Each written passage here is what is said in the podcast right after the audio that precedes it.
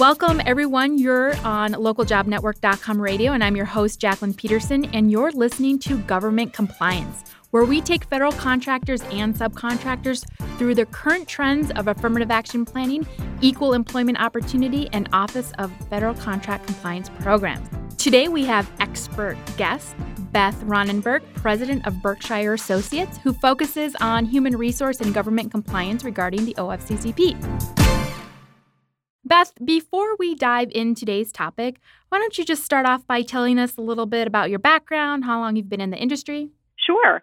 Um, I've actually been uh, specializing in EO affirmative action for close to 20 years.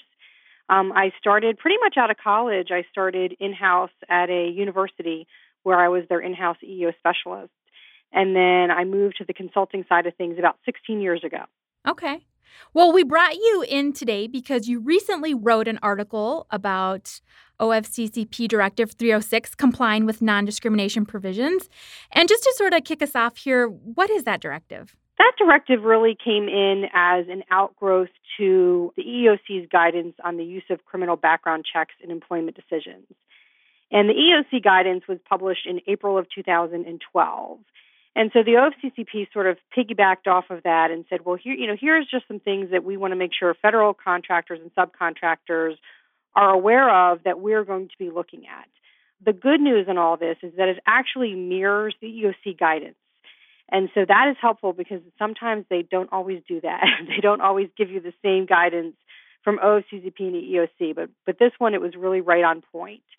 And so really what the directive was was designed to do was to inform contractors and subcontractors of their non discrimination obligations when dealing with the results of criminal background checks.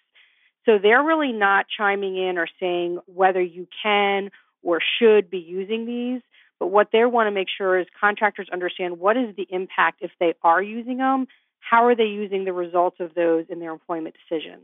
Okay.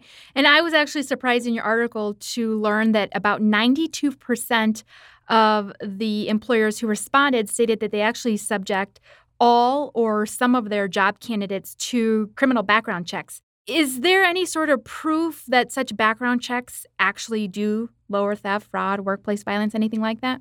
No, I looked and I didn't see anything. I mean, I'm sure if if the companies out there that provide background checks probably have have authored some studies to say that yes, it does help.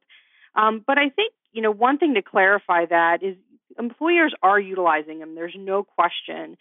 But the survey didn't really get into is how they're utilizing them. You know, are they utilizing that as the sole decision maker when they are um, making, you know, figuring out who to make a job offer to? Um, my guess is they're using it as a piece of information when they make a full decision. So, you know, again, I couldn't find any specific studies that showed that if background checks did or did not occur, whether or not there would be, you know, less theft, fraud, or workplace violence. Sure. So more so just like a component of the all overall hiring consideration processes maybe that they have in place. That's correct. And, you know, there are some, um, and, and, we'll get into this a little later, but there are some that actually do require them um, as part of their job. Um, you know, so, so obviously in those cases, they're going to do them. There's others where it, it makes sense to do it because if you have somebody who is dealing with your financials all day and has access to your company's bank account, you know, you will want to make sure that they haven't been convicted of embezzlement in the past. But honestly, I think a lot of companies do it because it's what they've always done. Sure. So I think what this directive was designed to do was really to stop, make them think and say, okay, why are you doing this? And how are you using this information when you're making your selection decision? So you bring up a good point you know obviously the employer has got to sort of figure out when does when is this the right fit to really pull this in? So you'd mentioned you know if you have financials maybe someone who has been convicted of laundering money or something probably not the right fit for that job. Is that when an employer would appropriately use the background check as a means for maybe denying an applicant correct Correct. And and again, they still have to be held to a specific standard. So they have to prove that that crime that was committed one was uh, specific to the job.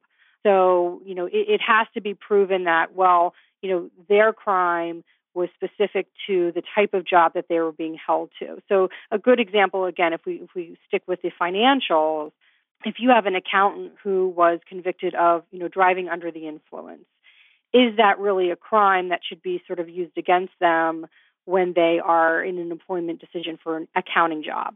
Now, obviously, if you're applying for a school bus driver, that's a very different uh, dynamic to think about. So, what the guidance and the directive says is, you know what, every case is going to be different. You have to you have to be looking at it on a case by case basis, and it's not just the type of job; it's also the time. You know, how much time has passed between when the conviction occurred to when you're making this employment decision. And you know, there I know a lot of employers wish there was a grid that says, sure. you know, here's what you can do, here's when it's okay, here's when it's not okay.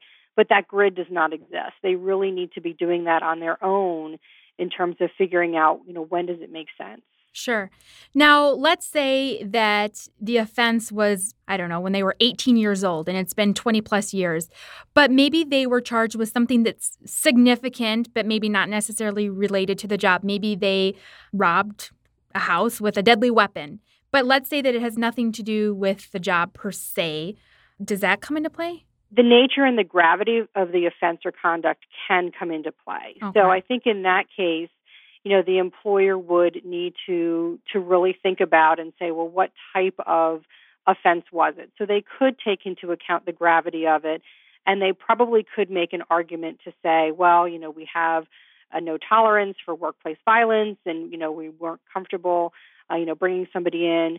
So again, it, it makes it a little bit difficult because there's not a set, you know, here's the crime, here's, you know, here's the time that's okay, and here's the jobs it's related to. And that's what the government is saying is, is it really has to be on a case by case basis for you to go back and look at it for your organization.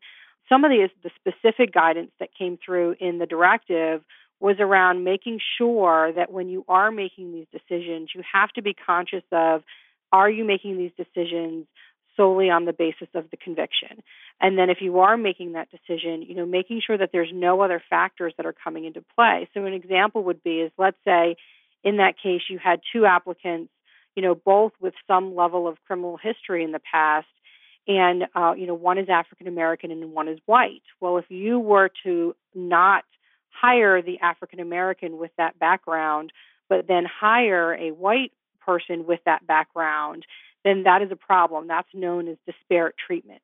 Um, so that is prohibited under Title VII. So that would be one area where the use of a criminal background check, although that is not a protected class. So just because you have a criminal past doesn't mean that's a protected class under the Title VII. But again, that's where an employer or plaintiff's attorney can look at this and say, well, wait a minute, you know, you have stricter rules for your African American applicants than you have for your white applicants. Yep. And so, just to clarify, Directive 306 basically states that having a criminal record is not a protected basis under under Title VII. That's correct. Okay. That is correct. Now, the, the other piece that's interesting to that that comes into it is, you know, the, the directive really points out numerous studies that show that there are proven racial and ethnic disparities in, in incarceration rates. So, with it, that fact already out there, employers are really in danger of having something called a disparate impact on minorities um, if they have a blanket statement that they will not hire anyone with a criminal record. So, if you have a company that says, under no circumstances am I going to hire somebody with a criminal record, you know, the OCCP or the EOC is going to challenge that because they're going to come back and say, well, listen, you know, we already know that minorities, you know, are disproportionately compared to the population incarcerated and have criminal records. And so if you make that blanket statement, we know for a fact that that policy that you have, you may not be discriminating and saying, well, I'm not going to hire, you know, African Americans or Hispanics with criminal records. You're saying, you know, I wouldn't hire anybody with a criminal record.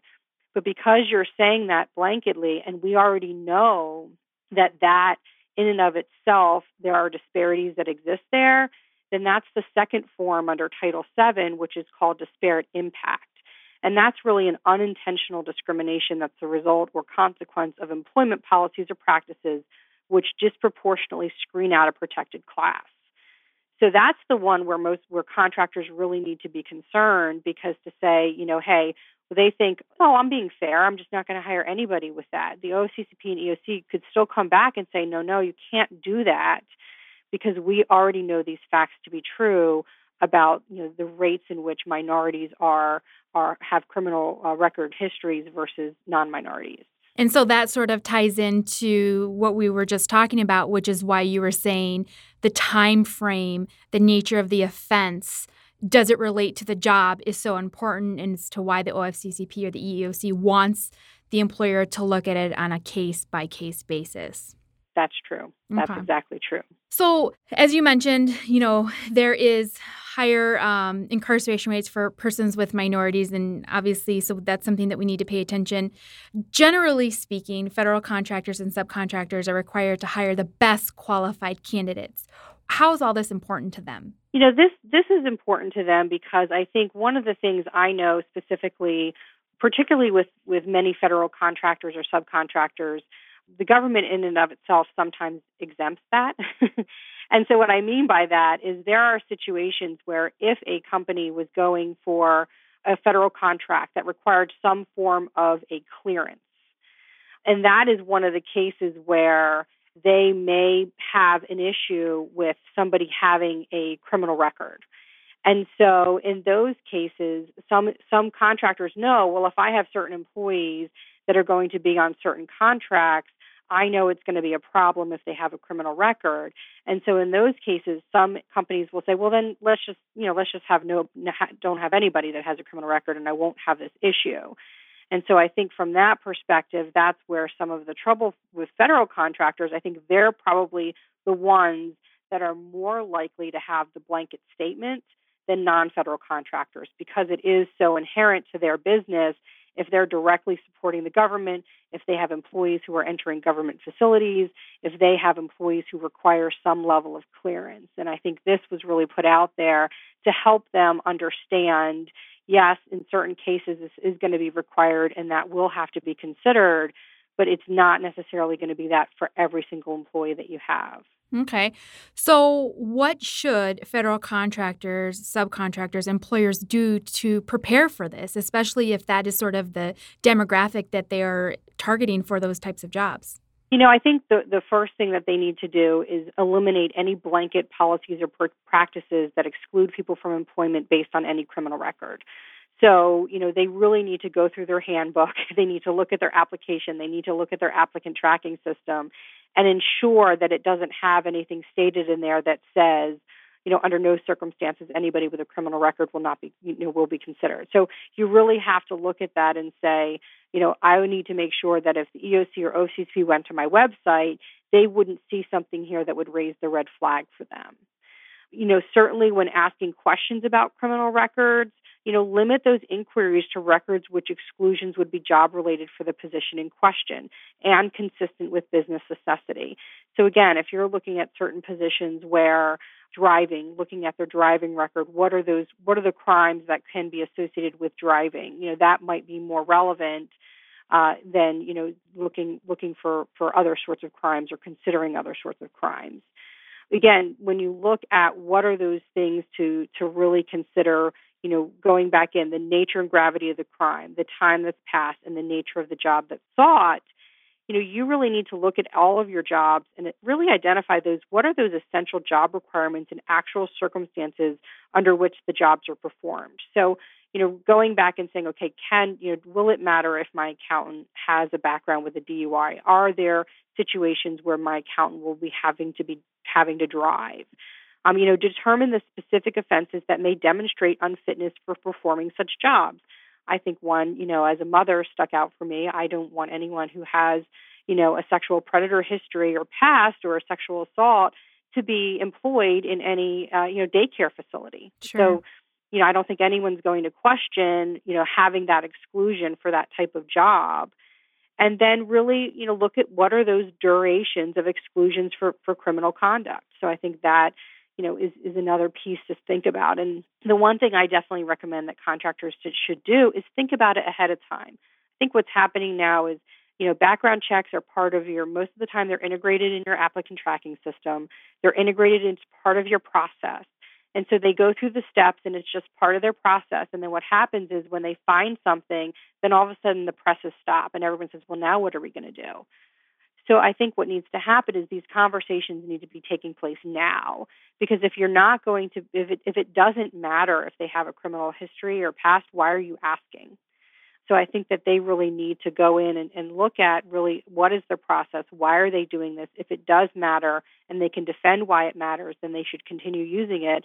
If it doesn't matter and they're not really utilizing that data to begin with, they can probably save some money by by not doing them any longer. Okay. And just to sort of play the devil's advocate here, from an employee's perspective, many employees have the expectation that the employer is sort of vetting these new employees as a means to assure, you know, workplace safety. How does that come into play with the directive, or does it not? It doesn't necessarily come into play with the directive. I think in a case, it, it may actually give the employer a little bit more information than they need. So, so what I mean by that is, you know, if you go out and you do these checks and you're checking for specific crimes, and you're finding things, but you're not making a you can't defend making an adverse employment decision on the basis of on the basis of it. Okay. Mm-hmm. So now this information's out there. Somebody may have been convicted of assault 15 years ago, and you're their telephone service representative. So you're saying, well, I can't really. I, I can't really, you know, say that 15 years ago this happened that I would use this against them. So then you don't use it and you hire this person. And if God forbid something does happen, and there is something in the workplace, now the employee can say, Hey, employer, you knew this. Right. And the employer is sort of stuck between a rock and a hard place because they're saying, Well, I couldn't use it because it wasn't job related, it wasn't business necessity.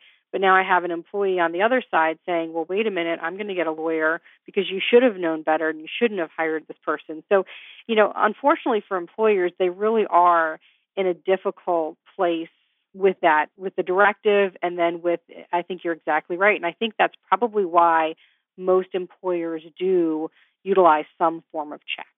Okay. So, any last minute tips or best practices you want to share? You gave us a lot here. I know you said limiting the information that you have on applications, handbooks, your applicant tracking system. Anything else that you want to share with our listeners today? Yeah, I think also too making sure that you limit who has access to that information um, because it's really important if you are going to uh, hire the person and there is some form of criminal history in the past, you don't want them walking in the door with everybody around them knowing it.